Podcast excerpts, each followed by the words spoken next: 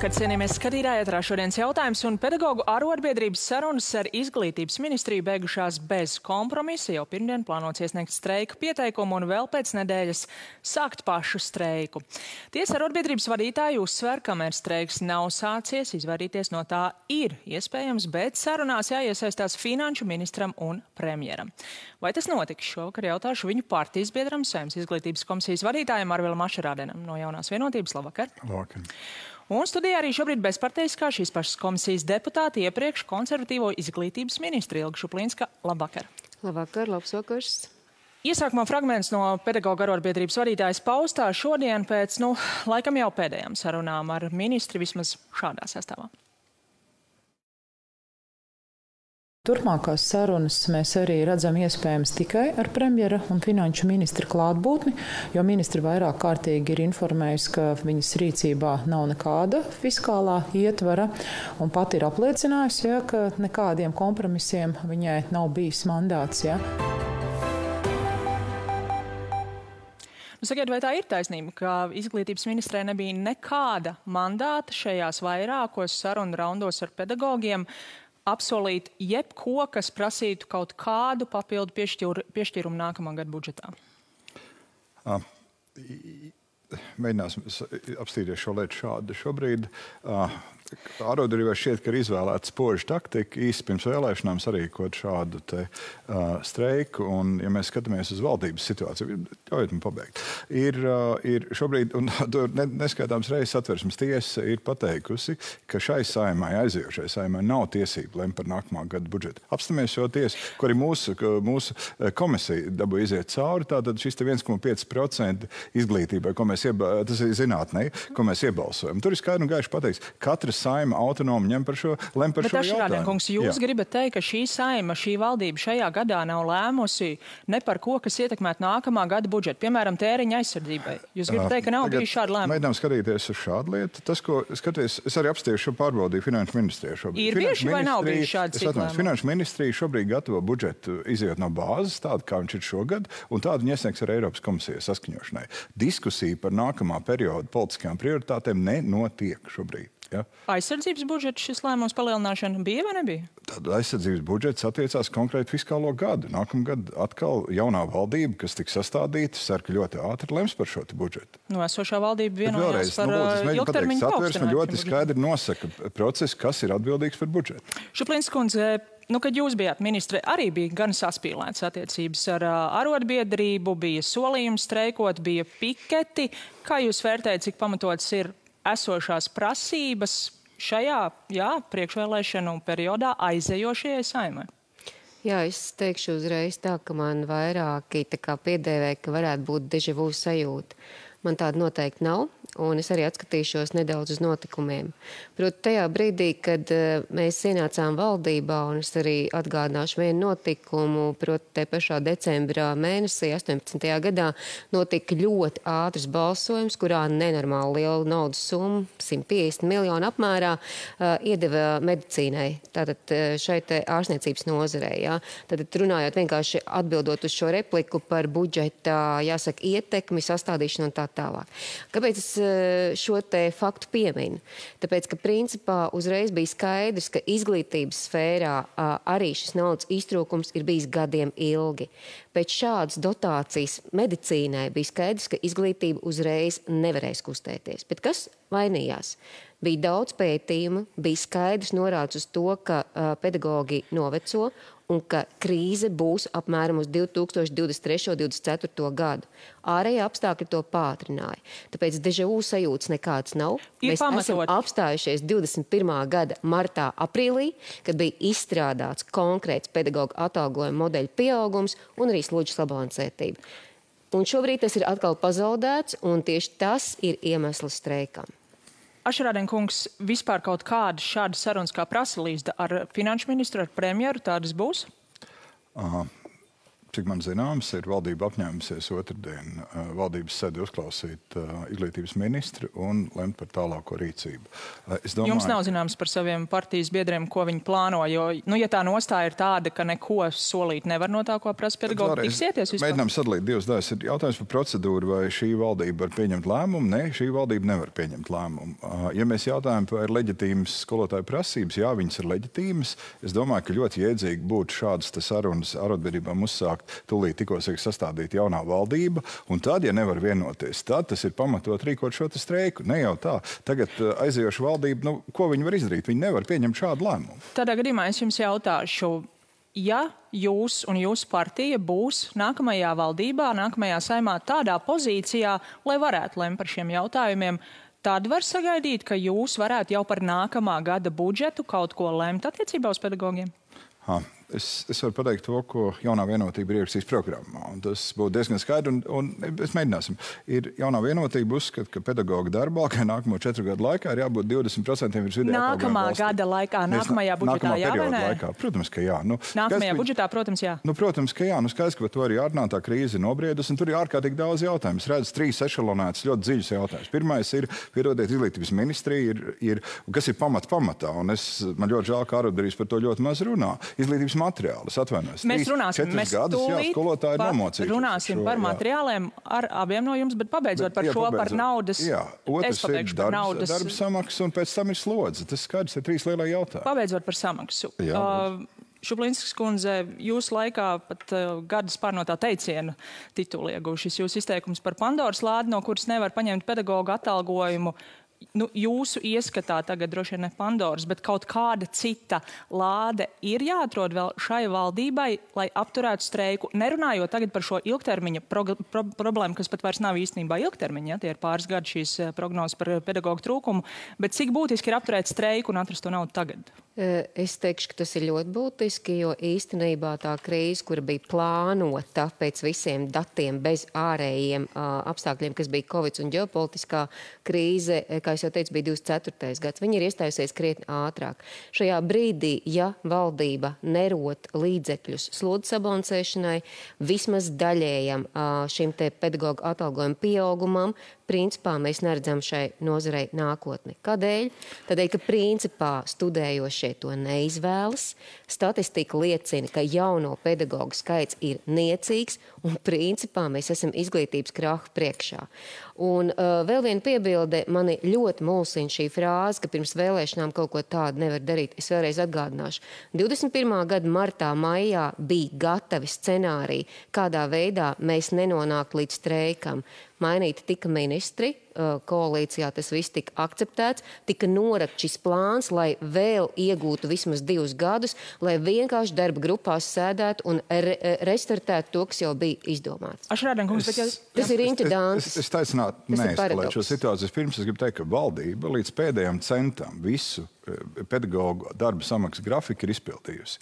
Nākamajam gadam, šim mācību gadam, līdz pavasarim, nav, tas, kas ir naudas piešķīrums, ir, ir rezervēts, un viņš valdība tam ir sekojusi. Tie pēdējie 15 miljoni, kas tika piešķirti, ir iedoti. Skaidrs, ka jaunai valdībai ne bez piketiem un ne bez, uh, arī, nu, tā, ne bez piketiem. Ne, es atvainojos, nu, viņš grafiks tika parakstīts un grafiks ir pildīts uh, ar piketiem vai bez piketiem. Tas ir izpildīts un valdība viņu ir pildījusi. Un turējusies pie tā arī, vai ir bijusi rocība vai nav bijusi to darīt. Skaidrs, ka ir jaunai valdībai valdībai jāsēžās pie galda un jārunā par šo situāciju. Nevienu mirkli neviens nenoliedz, ka ir krīze nozarē, trūkst pedagoģu. Uh, otrs ir arī, protams, neprātīgi prasīt no skolotājiem, lai viņi efektivizē skolu tīklu. Daudz radikālāk jārīkojas arī pašai ministrijai un valdībai. Nav šaubu, šīs tad... divas jā, lietas jāliek kopā, un tiem pedagogiem, kas strādā skolā, skaidrs, ka ir vajadzīgs cienīgs atalgojums. Pabeidzot par mēs laiku redzam, ka mēs līdz... nevirzamies tajā virzienā, kur mums ir nepieciešams izglītības Pabeidzot kvalitāte. par laiku līdz uh, vēlēšanām streika sākums ir iezīmēts 19.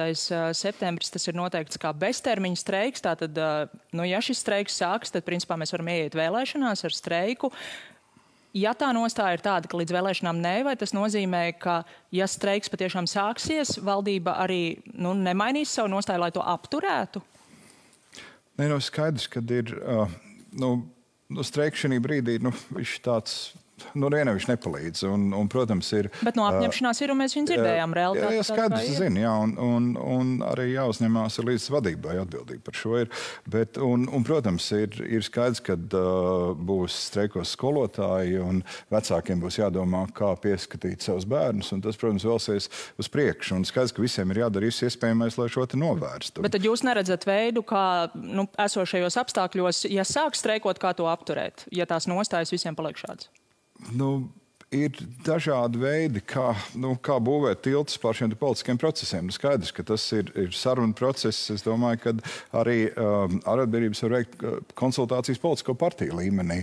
Arotbiedrības uh, šobrīd uh, mēģina parakstīt ar visām politiskām partijām vienošanās par to sadarbību nākamajā periodā. Es domāju, ka minimums šādas vienošanās var ietvert to procesu, kas notiks nākotnē. Jūs pieminējāt, mēģināt novērst, tas būtu konstruktīvi novērst šādu streiku šobrīd. Jūs pieminējāt uh, mācību materiālus. Um, esos, esošā izglītības ministra tieši pirms nedēļas šeit uh, minēja, ka viņai ir vēl padomā viena lieta, ko varētu kā kompromisu pedagogiem uh, piedāvāt. Tad izrādījās, ka tas nav ne par algām, ne par slodzēm, bet par mācību materiāliem, kuriem bija jābūt jau vairākus gadus, kuri nebija, nav un tuvākajā laikā vēl arī nav plānoti. Tas kompromiss piedāvājums bija tāds, ka varbūt tomēr varētu jau drīzumā, nu vismaz digitālā formātā, Arotbiedrībai tas nelikās kā kompromiss šajā situācijā, bet uh, noklausīsimies, ko ministra teica par visu šo situāciju ar ilgstoši trūkstošiem mācību materiāliem.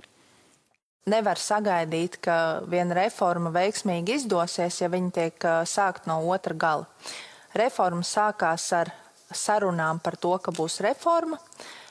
Tika gatavoti skolotāji tam, ka drīz, drīz būs uh, standarts programmas materiāli, un tad sākās ieviešana un nebija ne standartu, ne programmu, ne materiālu. Un tas mantojums, kas mums tika atstāts, nu, bija tieši tāds. Nu, ieviešanai jo, varbūt vajadzēja likt uh, pauzi. E, Līdz brīdim, kad ir materiāli. Vien, ja jūs man jautātu, ko darīt 2020. gadā, kad bija jāsāk ieviest jaunais mācību saturs, es būtu apsvērusi šādu iespēju. Jūs to laik bijāt ministre, jūs apsvērāt šādu iespēju? Tad es precizēšu, ka jaunais standarts pamatskolē tika pieņemts 2019. gadā, un man izvēles nebija, jo es principā atnācu uz gatavu materiālu, kur Visi dokumenti standartam jau bija iesniegti ministru kabinetā. 20. gadā startēja uh, nākamais posms. Bet apturēt skolai. ieviešanu kaut vai šai pašai vidusskolai? Nē, uh, noteikti es negrasījos apturēt un principā viena iemesla pēc, uh, tāpēc, ka reforma izglītības sistēmā, metodikā, pieejā bija vitāli vajadzīga. Cits jautājums, ka tajā brīdī, kad jau 19. gada vasarā ejot pirmajam standartam uz apstiprināšanu, tika konstatēts, ka mācību līdzekļu principā nav vēl vairāk izglītības un zinātnes ministrijas atbildīgā institūcija vists, vairāk runā par to, kas ir izdevniecībām gatavs, nevis tas, ir, kas ir vajadzīgs skolai. Bija skaidrs, ka ir vajadzīga ļoti liela mobilizācija mācību materiālu sagatavošanā. Un tas nenotika?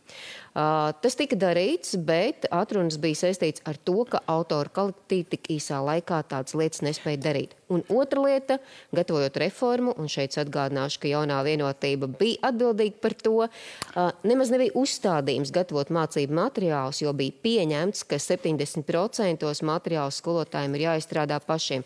Un šeit arī viena no pamatotībām, kāpēc vairs skolotāji nevar gaidīt. Visā projekta ieviešanā bija vajadzība sagatavošanās finansējums. Sagatavošanās Kārlis Šadūrs bija iepriekšējais izglītības ministrs. Futbols ir traģisks. Nu, ir, ir, ir ministrija strādā. Tas nav futbols. Es atvainojos, nu viss kāds kaut kur, kaut kur ir vainīgs. Es atvainojos. Nē, nu pagaidiet, piedodiet. Kārlis nu, Šidurskis ja gatavoja šo reformu, vai jā, bija, vai viņš sagatavoja arī materiālus uz tās ieviešanas? Jauno saturu, izglītības, tā, teiksim, izglītības jaunais saturs tika sagatavots attiecībā uz, uz to, vai ir mācību materiāli vai nav, bija attiecīgiem ministrijas profesionāļiem jāpie, jāpieņem lēmums, vai var iet uz priekšu vai nevar iet. Aiziet uz, es atvainojos. Tas nav trīs, politisks lēmums, es atvainojos trīs gadus. Es atvainojos trīs gadus. Mēs tagad šonadēļ noskaidrojām komisijā, ka puse tikai ir sagatavota, puse trijos gados. Atvainojos, kāds ir Durskis? Ministri, četri gadi ir ministrija nostrādājusi. Bet ja? nebija jāsāk jūsu ieskatā šī materiāla gatavošana vēl pirms reformas ieviešanas?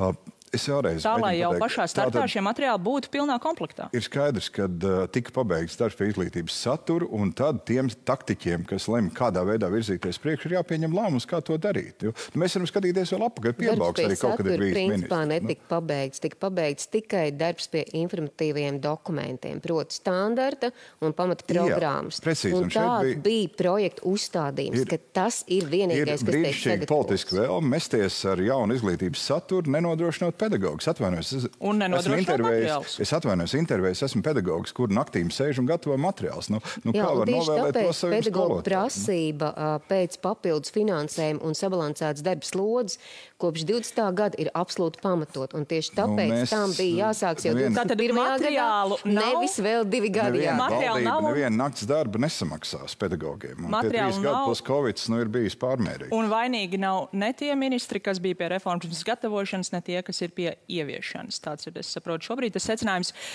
Lai kā arī nebūtu, šajā gadā formāli šis uh, saturs skaitās ieviests. Nu, kā jūs vērtētu faktiski? Vai bērni ir mācījušies pēc jaunā satura, pēc jaunās nu, Pirmkārt, viņš neskaitās ieviests, ir pirmais triju gadu cikls noslēgsies tūlīt pat. Jā. Nu, tā, ka ar to tas ir pirmais, tas ir pirmais, sākušas, pirmais uh, cikls, kurā var sākt izvērtēt, cik uh, veiksmīgi vai neveiksmīgi tas ir bijis. Jā. Nu, kā mēs redzam, centralizēto eksāmenu rezultāti ir pat labāki. Jautājums ir, uh, kas notiks, kad nāks padziļinātie kursi un nāks saturs, kas vēl nav bijis. Nu, tur ir jāvērtē arī, kā tika mainīts eksāmens pielāgojot Covid situācijai. Jā, bet viņš tika mainīts uh, minimāli. Principā bija atsevišķas tēmas, kas netika dots, bet uh, uzdevuma sarežģītībā īpašas izmaiņas nav bijušas. Ašrādien kungs, kāds ir jūsu vērtējums, vai mēs varam nu, teikt, ka faktiski patiešām šī jaunā satura ieviešana ir notikuši šajos trīs gados, ja tā situācija ar materiāliem ir bijusi tāda? Šis ir trešais gads, atgādināšu. Jā, trešā gads. Jā, nu, vispirms tas trešais gads vēl nav beidzies, kad ir viss tas periods.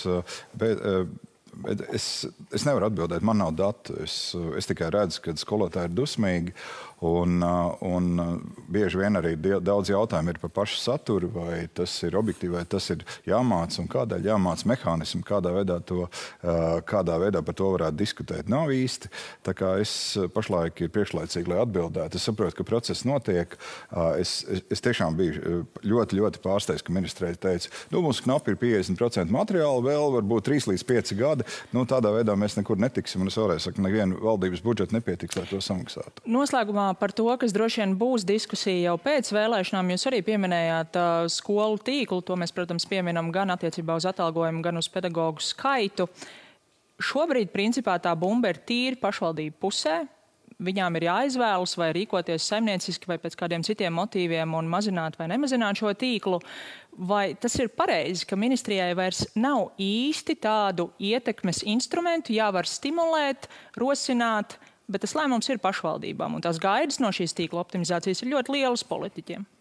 Es teikšu, ka pirmām kārtām jāņem vērā fakts, ka jau piedāvājot arī šo te modificēto modeli, ko Mužnieces kundze e, ir izstrādājusi, bija skaidrs, ka apmēram puse, 20 e, vismaz šīs pašvaldības ir sakārtojuši savu skolu tīklu. Un tas ir vēl viens ļoti liels jautājums, kādēļ tad nenotiek tālākie soļi tieši no valdības puses, kādēļ tiek iesaldēta kopējā šī naudas summa un netiek paaugstināts pedagoģu atalgojums. Tāpēc nevar teikt, ka tas ir tikai pašvaldības pašvaldību no. solis. Ja?